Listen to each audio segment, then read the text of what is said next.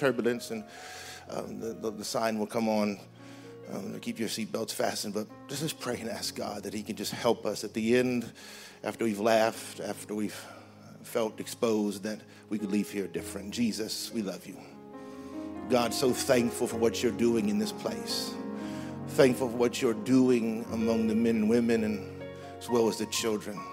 God, help us.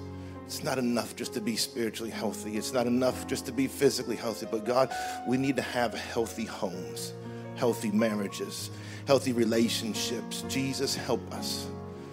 God, to put away pre- preconceived ideas and notions. God, help us to break habits that we've done for decades. Help us, Jesus. That not only are we married and we have we have successful marriages, marriages worth imitating. In Jesus' name, everybody said amen. Thank you for studying. You may be seated. Marriage is a blessing from God. According to the scripture, God instituted marriage as the pinnacle of creation. On the sixth day, the book of Genesis tells us that God created man in his image. In the divine image, he created him, uh, male and female. He created them. God blessed them, saying, Be fertile and multiply, fill the earth and subdue it. And God went on to say that it's not good for man to be alone, that I will make a suitable partner for him. The suitable helpmate was formed from the very rib of man, and thus woman was flesh of his flesh. So this means that the woman then is a man's equal in dignity and one closest to his heart. Because man and woman were created for one another. The Bible says a man leaves his father and mother and clings to his wife, and the two of them become one flesh. So, scripture teaches that marriage is not mere human institution, but something God established from the foundation of the world. The Bible describes marriage as a special relationship between a man and a woman that is to be cherished and treasured. Solomon wrote to his son in Proverbs 18 22 Find a good spouse, you find a good life, even more, the favor of God. You know how long it took me, Sister Holly, to find a mess, to find a translation that didn't say, He that findeth a wifeth, a wifeyeth. Uh, if you find a spouse, the Bible says if you find a spouse, you have found a good life. And even more in the favor of God. God describes marriage as wonderful relationship to look forward to. It's a blessing from God. He went on to write to his son in Proverbs 5:18, "Let your wife be a fountain of blessing for you. Rejoice in the wife of your youth." This marriage relationship should be one that we can draw strength and comfort and encouragement, happiness and joy from. But how is that working out for you? Don't say nothing. Remember, you got an amen, ouch, oof, and a those are the four you got today. So you, you use them how you want to. Uh, this isn't to say that every day is going to be bliss without trials and struggles. Let's be real. We have enough fake church and fake Christians that we can actually be transparent and real that not every day uh, is perfect. But as you draw together and work together and face your challenges side by side, when you work as a team through the ups and downs, the building and the raising and the providing for a family, that we should be able to look back, like the Bible says, and rejoice. Whether it's 30 years, 40 years, 50 years of that wife or husband of your youth. So, no marriage is perfect, but there are things that we can do to give ourselves the best marriage and the marriage we have, the best chances, possible chance for success. So, the four horsemen of marriage, this four horsemen of the apocalypse, and is a metaphor depicting the end times in the book of Revelation and in the New Testament. They describe conquest, the white horse, wars, the red horse, famine, the black horse, and death, the pale horse, respectively. But this four horsemen of the apocalypse was coined by Dr. John uh, Gottman, using this metaphor to describe communication styles that similarly predict the end of a relationship. So, what are the four horsemen of the apocalypse in marriage? The over 40 years of research has shown that there are some patterns of interaction in a relationship that are very destructive to love.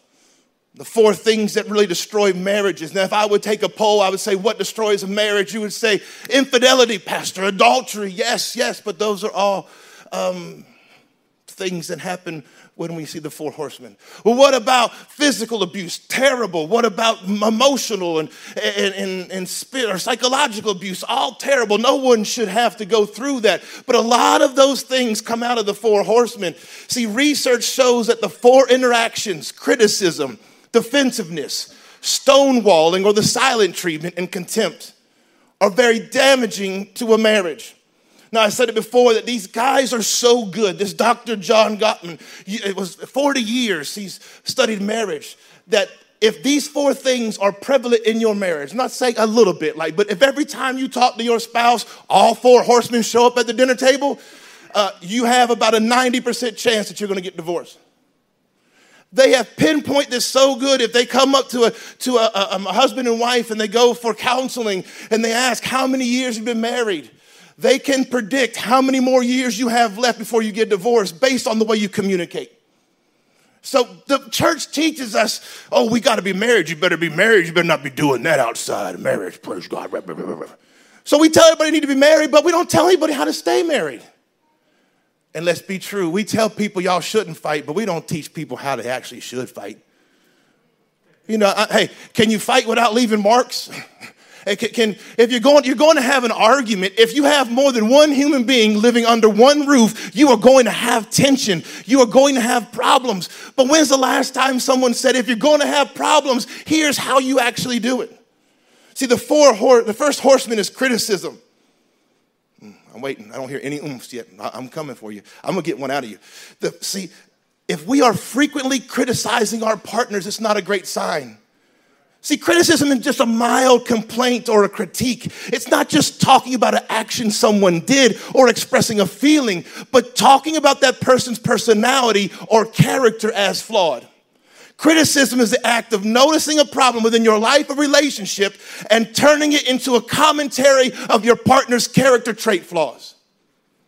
You can catch yourself using criticism. All right, well, Pastor, criticism isn't good. How will I know I'm criticizing? You will use telltale words like always or never. You always, you never. I know y'all don't say that, but it's just not for y'all. This is for people watching on Facebook.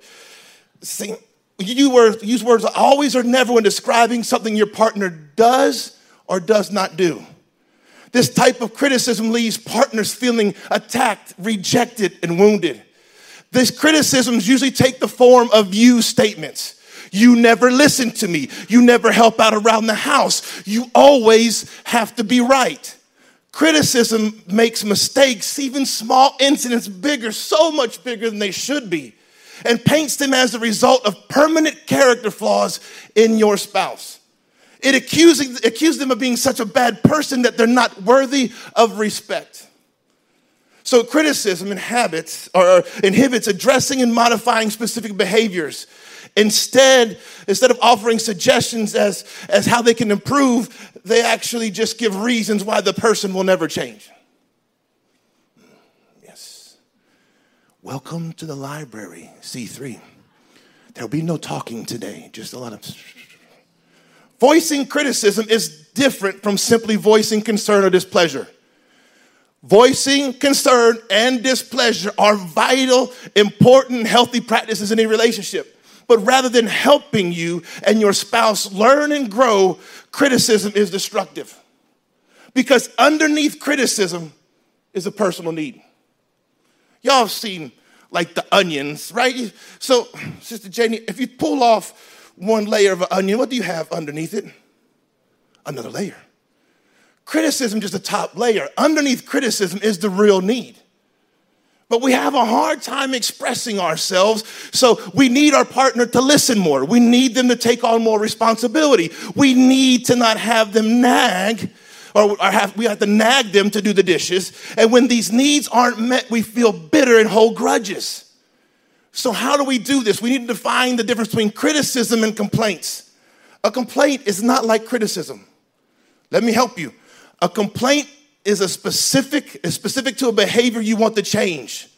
Criticism is an attack on the person. Can you give me an example? Oh, yes, I can. Thank you. Here's an example. Have you've discovered that the toilet seat is up? Complaint. The toilet seat is up again Please try to put it down after you use it. criticism.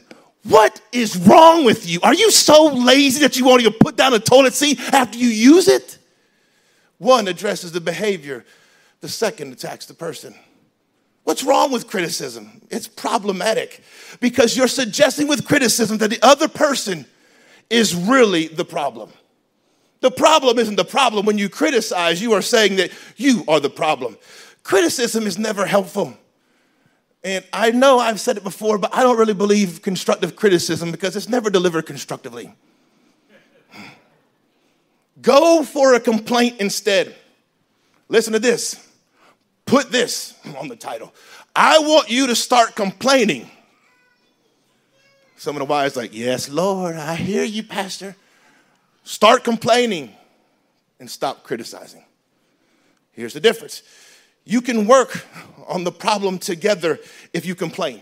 See, complaining is like kicking around a soccer ball. You know, it's it's like you can work on the problem. If you disagree, you kind of kick it back and forth. And what do you think? And, and you can examine more carefully. And then, okay, I think this, and what do you think? And I think this. Okay, what do you think? But criticism, you are not kicking around the ball. You're kicking the other person.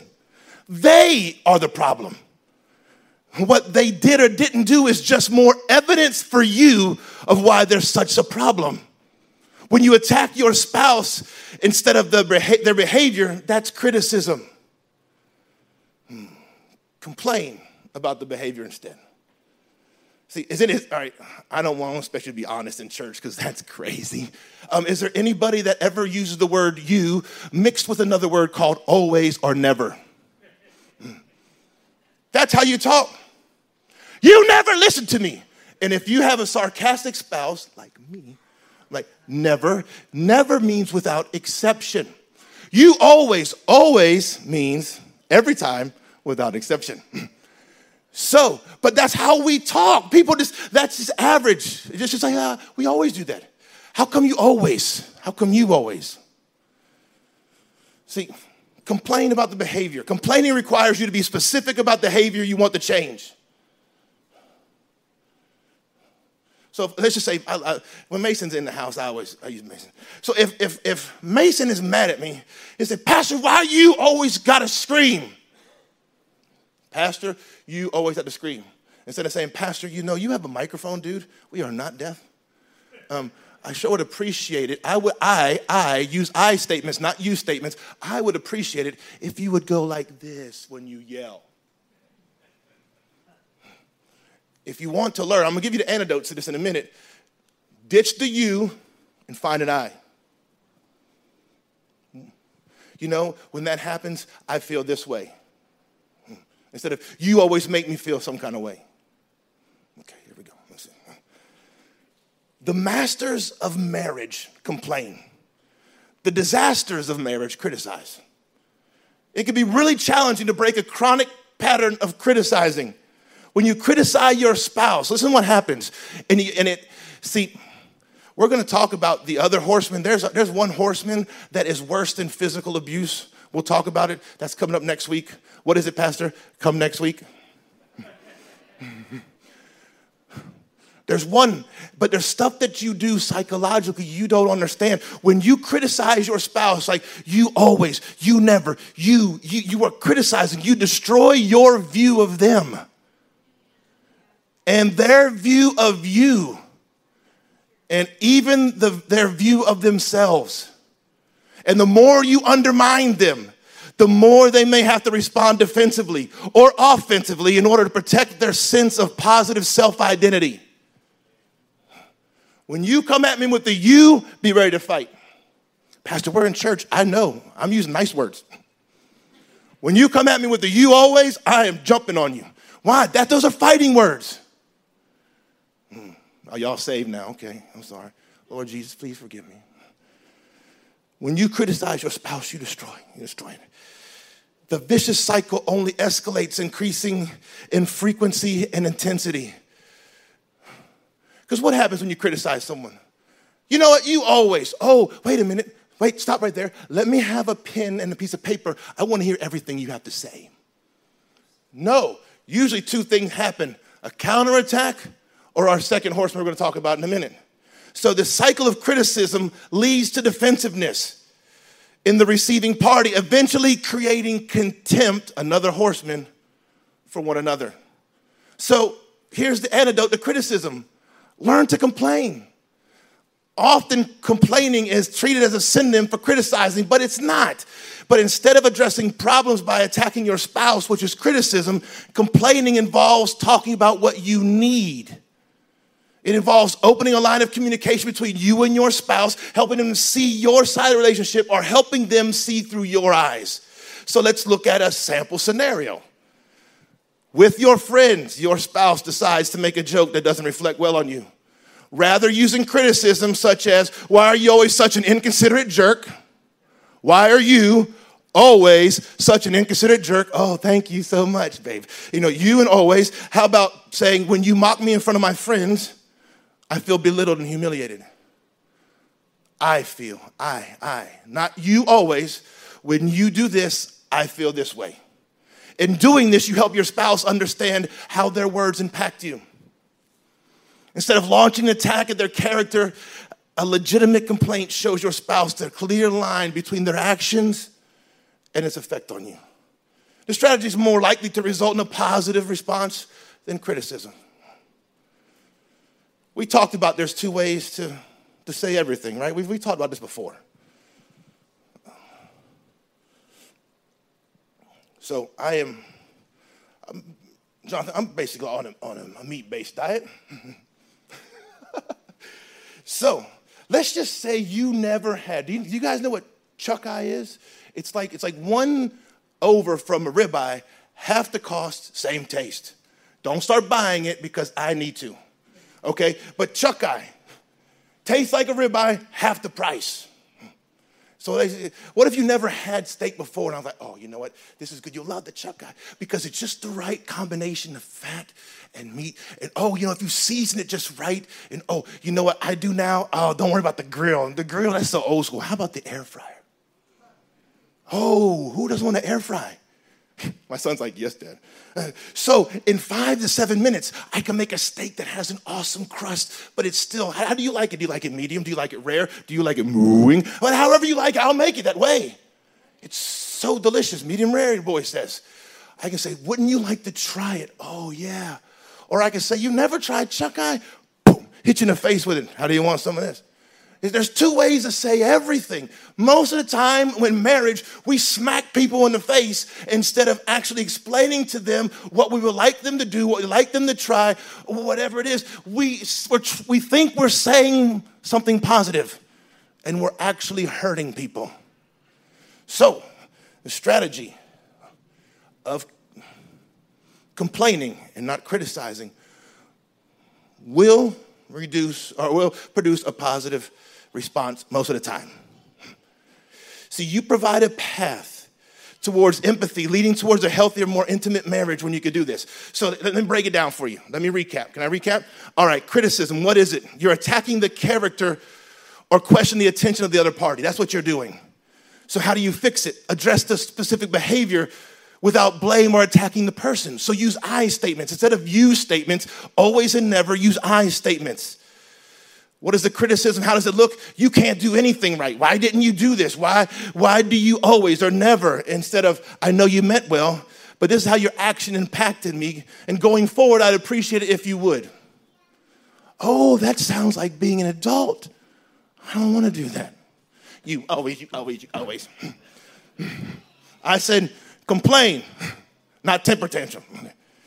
So, criticism directs attention on the person, not the problem the other person is made powerless and is more likely to respond in defensiveness or resignation. So, how about this request that your needs matter and that the other party can make a positive impact? Specific requests make it easier for them to directly meet your needs. Be specific. We always talk about the old school, like, hey, if you're gonna pray, pray specific. Like God has like a terrible sense of humor. God, give me a car. How about a 1980 Gremlin? Mm. Exactly. Like, was that? So pray specific. You'll pray specific. You will tell God how to God. God, you need to do this, you gotta do this, you gotta do this, you gotta do this. You'll spend an hour telling God how to run the universe, but you get mad at your spouse and can't express yourself. Uh, I got an amen and come on. You can use a come on too. So we can do amen, ouch, ooh, and come on. Five, five. Okay, we got five, five responses today. Okay, how about the second horseman? Defensiveness. Y'all don't get defensive, do you? Nah. The second of four horsemen of the apocalypse in marriage is defensiveness. When you feel under attack, your response to feeling criticized is to get defensive. I say feeling criticized, not being criticized, because your perception is a driving force, whether it's true criticism or not. I always say perception is the reality. It doesn't matter what I really said, it's how you perceived it. So, defensiveness is an attempt to protect yourself, to defend your innocence, or to ward off a perceived attack. So, how do I know I'm getting offend- or defensive? Thank you for asking. You guys are participating so good today. When people get defensive, they might over explain. Well, I would have cleaned the dishes, but when I went to clean there, there was no dish detergent. And when I went to the store, there wasn't any. And, and could you believe they didn't have any dish detergent? Because I went to Food Lion, I went to Walmart, and I went at Publix, but Publix so expensive, and they start over explaining. Or how about they take on the victim mentality? You're always so mean to me. Well, what do you do with that? Or how about the counter criticize? I'll start doing the dishes when you start mowing the lawn. It's like, wait a minute, we're talking about dishes and now we're talking about lawn gardening. What? what? No, no. See, counter criticizing. How about using the word but? I know the dishes are a mess, but can't you just ignore it for tonight? What's wrong with defensiveness? Defensiveness in marriage conveys the message that you will not be impacted or influenced by anything your partner has to say. Defensiveness sounds good. Be defensive. They're attacking. Put your hands up. Put your hands up. Put your hands up. I'm on defense. But in conversation, what you're saying is everything you're saying to me, I could care less about. Mm-hmm. You're saying, thank you. Come on, I just, I just need a, just on this side and that side. It'd be like tennis. I just keep going in the middle. So you're saying they cannot have an effect on you. You just batted back whatever that is saying. Effectively, you're saying everything you're saying is a lie. Partners who feel that they have no impact feel discounted and often become angry into response to defensiveness. When your spouse comes to you, whether it's criticism or a complaint, and you respond by getting defensive, what you're saying is anything you have to say is not important to me, and they feel discounted and they feel like they have no worth. And so, what usually happens? Volume. You must have not heard me the first time. And so here comes, Shiana, don't laugh. We're getting baptized today.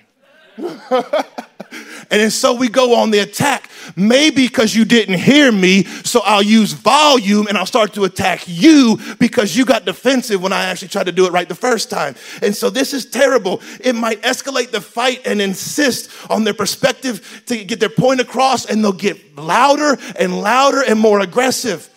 So don't discount what they're saying. Ask yourself do they have a point? You know how to disarm somebody? It makes say, Pastor, all you do is yell. All you do, you yell, and you, nobody can sit on the front row because you're spitting all over the place. I'm like, You're right. What else you have to say now? You're right.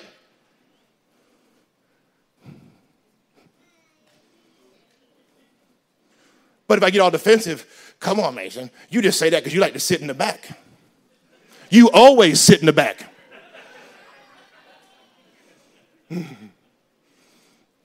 See, see, now I turn his, his, I counter criticize. Now you always sit in the back. You know what? If you were more spiritual, or I'm going to say you're right. See, the masters of marriage accept some responsibility for what their partner is bringing to them. Look, in every argument, there is some truth. Your spouse is not 100% lying. Like, I can't believe you sold my helicopter. Boy, you had no helicopter you broke behind. It's, they're not lying and making stuff up. There's some truth in it. So these masters of marriage, they don't just don't count what their spouse, discount what their spouse is saying. They don't deny any of the charges. Of course, it gets complicated too. I've, I've mentioned sometimes you think you're under attack, but you're not really under attack. But it feels like it, so you get defensive. You know, has anybody said, I can't tell you nothing? Why? Defensiveness. You go from zero to 100 in defensiveness quicker than Drake wrote that song. You go quick. Well, hey, relax a little bit. Don't get so defensive. Here's an example of a defensive response to the famous raised toilet seat. Defensiveness. I didn't even use the bathroom. How could I let the toilet seat up? How about accepting some responsibility? I know you asked me to try to keep it down before, and, and, and I don't remember even being in there, but I will put it down next time. Thanks for the reminder. So there might have been a chance that I was sleepwalking in the middle of the day and I forgot. Oh. I know that's what everybody else wants to do, but they just they're, they're holding it in. Mm. See, the ability to accept some responsibility, no matter how small, is a cure for defensiveness. You look at look for what you agree with, not what, what you, you disagree with when it comes to your partner. Listen to what they're saying. Now, men, I don't know what y'all hear when your wife just kind of goes in on you. But sometimes, have you ever seen like Shark Week where their eyes roll back just to protect? Sometimes that happens to our ears and we don't hear nothing you say. We're just waiting to attack. Stop talking. Here comes the attack. Oh, now y'all spiritual again. Look at your spirituality ebbing and flowing. Uh, so, listen for what you agree with, not what you don't agree with. Then you, what you're communicating with is, hey, I understand your point. I hear you. What you say matters. Hey, you know what? You matter. But defensiveness causes things to escalate super fast. Attacked spouses will often use defensiveness as a tool to reduce the sting of criticism. It also can be used to deny accountability, reject feedback because of how it was delivered, or an offensive ploy during conflict. So let's assume for a minute that your defensiveness is not in response to criticism. You, that's just your default. You're just uncomfortable with the negative feedback that you're getting. Instead of accepting responsibility for your actions, you'll find yourself deflecting, diverting, or disposing of accusations against you. So when someone comes to you and says something, are you always deflecting? Are you always diverting? Are you always just disposing of accusations? See, defensiveness takes many forms, but at the end of the day, it's typically a refusal to accept blame or fault. That's what it is. While criticism is damaging, it's a damaging way of communicating. Defensiveness exacerbates, initiates a cycle of poor conflict resolution behaviors. What are you saying? Is every, if every time Nora said something to me, I got all defensive, how will we ever solve anything? You can't. And so what happens? Let's just say, all right, let's just say that I'm criticizing, Nora gets defensive. So that defensive discounts what I say, makes me feel unworthy, makes me feel rejected, and basically what she's saying is a lie. So now I counterattack with something worse. Then she gets a defense. And how do you get out of that cycle? You don't. You know, do you have kids that don't like to swallow medicine? Y'all know kids? Do you know when we, when we grow up, the hardest thing for us to swallow? Our ego. It just won't go down. It won't go down. Someone has to be the adult. Someone has to do it. And so when you see this, this is what I do. I don't know I'm doing stuff. So, Jonathan, I did, I told my wife, baby, when you see it, because women, y'all got good vision. Y'all got like all kind of senses we don't have all that kind of weird women stuff. And they know it's coming. My wife can see it on me before I even know I'm gonna say anything. She'll say, Baby, oh, thank you. She's saving me. But I had to say, Look, baby, I don't even know I'm doing this stuff. When you see it, will you call me out? Now, men, are you mad enough to tell your woman that? Go ahead, do it. I'll wait. You, you, you got to. It, it's not going to get any better. Guys, have you ever done stuff that you don't realize you're doing it? Amen. Thank I got an amen. Amen. So, my thing is that it, it, just, there's some people don't like confrontation.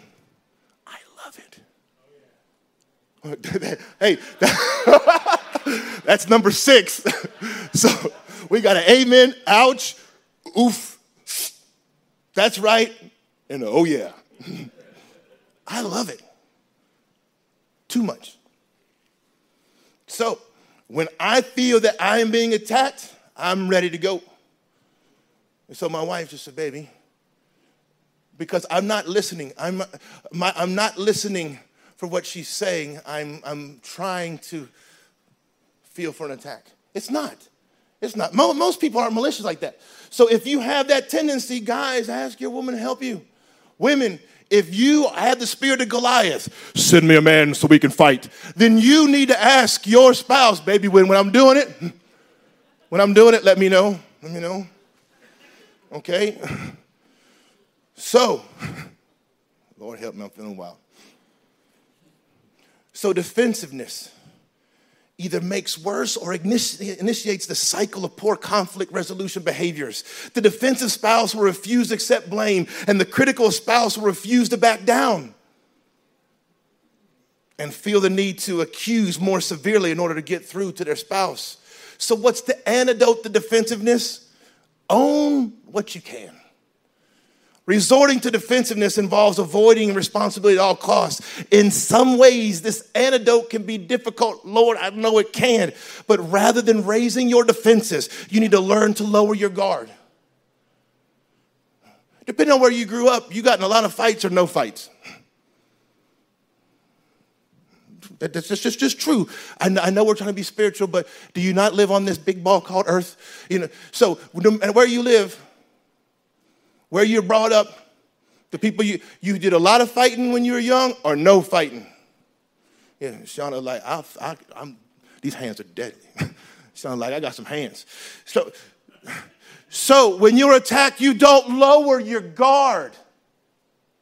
Why would I lower my guard when I'm feeling attacked? It's counterintuitive, I know, but you need to be learn to be vulnerable with your spouse. I'm not saying with everybody, because the world is full of crazy folks but at least the one you said, till death do us part. The one forever and ever and ever and ever. So you got to be learning to be vulnerable with your spouse. When you hear a complaint or even a criticism, be willing to be honest about what you could have done better or differently. So instead of viewing this as an attack, see it as an opportunity to learn from your spouse's uh, perspective. Because I remember, I, do you remember Pastor um, Williams and Sister Williams? They always used to say, if you want to have a perfect marriage, just try to outlove your spouse every day. That stuff works. But it will only work as you work it. So I try to outlove Nora every day. I get up, my girl, you, you gonna lose. I'm gonna send them sweet texts. Mm-hmm. I'm gonna do, I, I do all that stuff. Pastor, that's corny. That ain't corny. That's staying married. That's having a healthy marriage. You have a roommate that wears a ring if you don't do that stuff. That's what you got. I don't want a roommate with a ring. I want my wife. So you got to learn to do that stuff. I don't even know what I was talking about. Y'all messing me up. Squirrel. Mm. But it's counterintuitive, counterintuitive to actually let your guard down. But you're going to have to do it. Not everything is attack. Why would you not want to see from your spouse's perspective? Here's the thing is that no, how, no matter how hard I try, no matter how hard I try to give her that stare, I cannot read that pretty lady's mind. I try. So I'm listening on how to be a better spouse. I know you guys don't like this, and y'all can, y'all, if you're following on Facebook and you're subscribed, you can unsubscribe right now. That's fine. But I believe that if God wants to speak to me, he'll use my wife first. I believe if God wants to speak to Nora, she'll use me. He'll use me first. But if everything she says is an attack or a criticism or I perceive it that way, why would I even listen? God sometimes is trying to talk to us, but because we don't know how to talk to each other, he can't get through. So why would I not want to have that healthy relationship? And so I can't see everything as an attack. Sometimes she has to say, Baby, do you know what I think? Tell me. And she will tell me, and it's not what I'm thinking, nor do I want to hear. But I have to acknowledge she may have a point. And it may be, maybe, just maybe, it's God talking. See, I know it's counterintuitive especially if you're accustomed to being defensive. But taking responsibility for your part will lead to less and less conflict, never more. So let's just recap here. How we doing on time? Oh, we're doing good. Okay. So defensiveness, what is it? Self-protection and retaliation to ward off a perceived attack. Shifting the focus away from the problem onto the other person's flaws. Basically turning the gun back on them. That's what it is. So what do we do for the antidote? Accept responsibility. Fully own the ways that you've contributed to the problem. Focus on your impact, not your attentions or the other actions. So we said it before, probably last week, I don't know, but if, just, if you heard it before, just act like you haven't. We judge others by their actions and judge ourselves by our intentions. I intended to. That's great. You still, I was, I was gonna call you. That ain't the same as I called. You know what? I, oh, baby, I had it. I had, I had it planned for our anniversary. You had it planned, boy, but you didn't do nothing. So intentions are not the same as actions. So Focus on your impact. How? See, what is defensiveness? The problem isn't me, it's you. That's defensiveness. Why are you always nagging me? Well, it's not like you're perfect. You see how it throws it back, throws it back. If everything your spouse says, you throw it right back on them, does that ever frustrate you? Amen. You see how quiet they get? Amen. Don't, don't hit me. no domestic violence. Don't hit me. Yeah, it's, yeah. Have you ever thrown it back on your spouse? Yeah. All right, be honest, folks. Mm-hmm. Jesus, forgive us. We still have to work on this line. But we'll do that next series. Mm-hmm. See, this defensiveness, this reinforces this me versus you instead of us versus it. It's always something. So it should be when Nora brings something up to me, it should be her and I versus the thing that's bothering her. It should never be me against her. That's what it's supposed to be. If you can focus on the behavior or the or the whatever it is, the action, and not the person or their personality or their character, I promise you have a better marriage. Guys, you don't need to buy roses. Learn how to talk, man. buy roses too, but learn how to talk first. Because roses with criticism, defensiveness, stonewalling, and contempt um, you will um, you'll be divorced with your rose self. Look at this, all alone. So it reinforces the me versus you. We don't want that. See, the other party feels dismissed and invalidated. They're, pro- they're prompting them to push even harder and thus reinforcing the negative cycle. The focus, the antidote, the focus is directed towards the problem and on how to practically move towards resolution. By owning one's own part, the other party feels freed and invited to own theirs. It's big boy, big girl stuff. If Nora brings something to me, it's like, baby, you know what? You're right. I messed up on that. That automatically frees her up to own her part. And now we can work on the it, on the behavior. Too many of us, we are good at criticizing. If I took the Christian filter off of your mouth, you could probably talk to somebody and say things to make a grown person cry. We are good at hurting people with our mouth, with our words. We are good. We can make, women can make a grown man feel this big. Men can make a grown woman feel worthless by the words that come out of their mouth. If we talk about, man, we're going to come on Sunday and praise and lift our voice to heaven, great. But don't raise your voice in the house. Learn how to talk.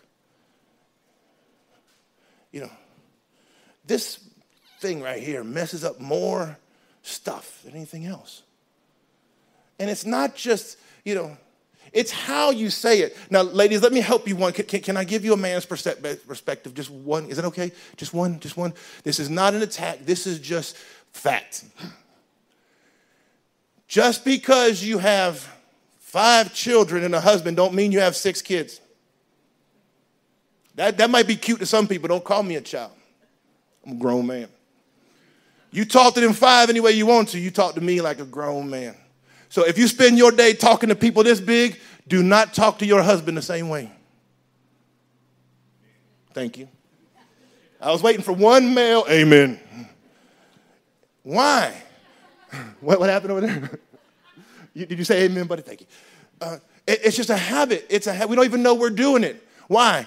I work in construction with 249 other construction workers. If I talk to my wife like I talk to them men, I'm not talking about profanity, I don't use profanity, but we are a lot closer.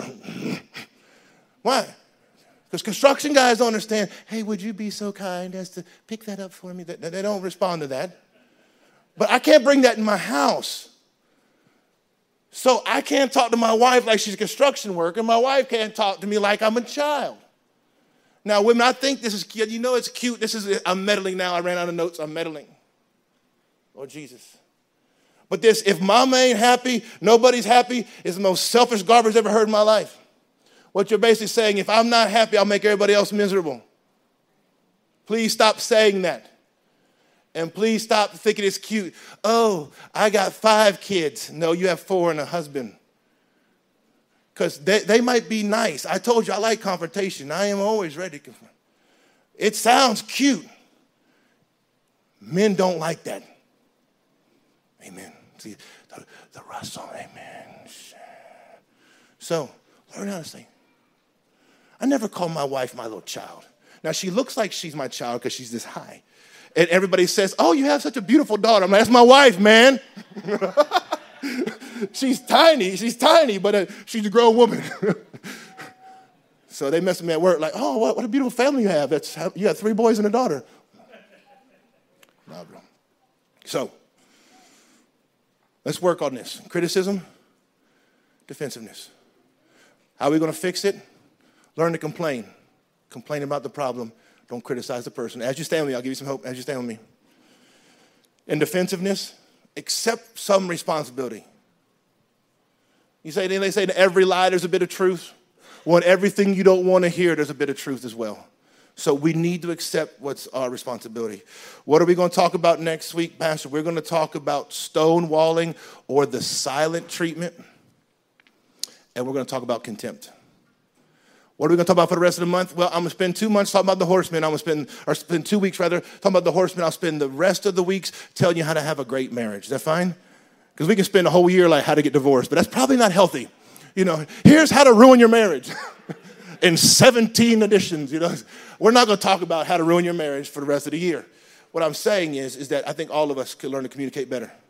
Because if you take those four things, if you take criticism and defensiveness, it'll ruin a work, work relationship, it'll ruin a, a spouse or, or a, a um, you know, father son, mother daughter, you know, parent child relationship, it'll ruin friendships.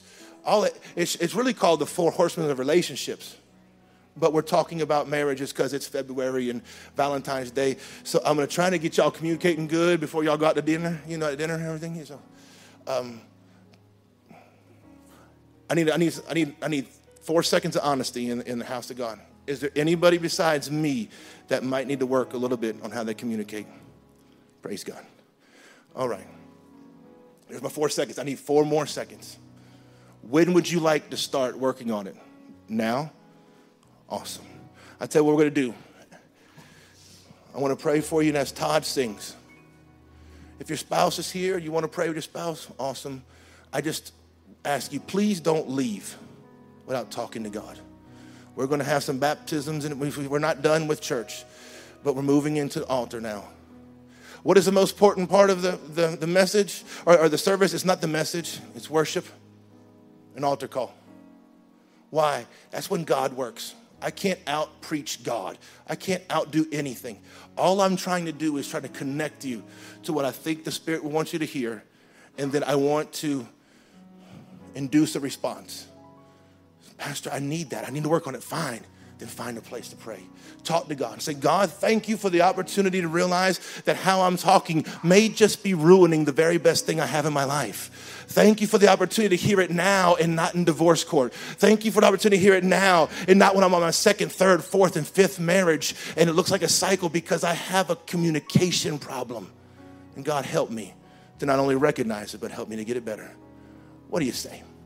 Church, as Todd sings, could we find a place to pray?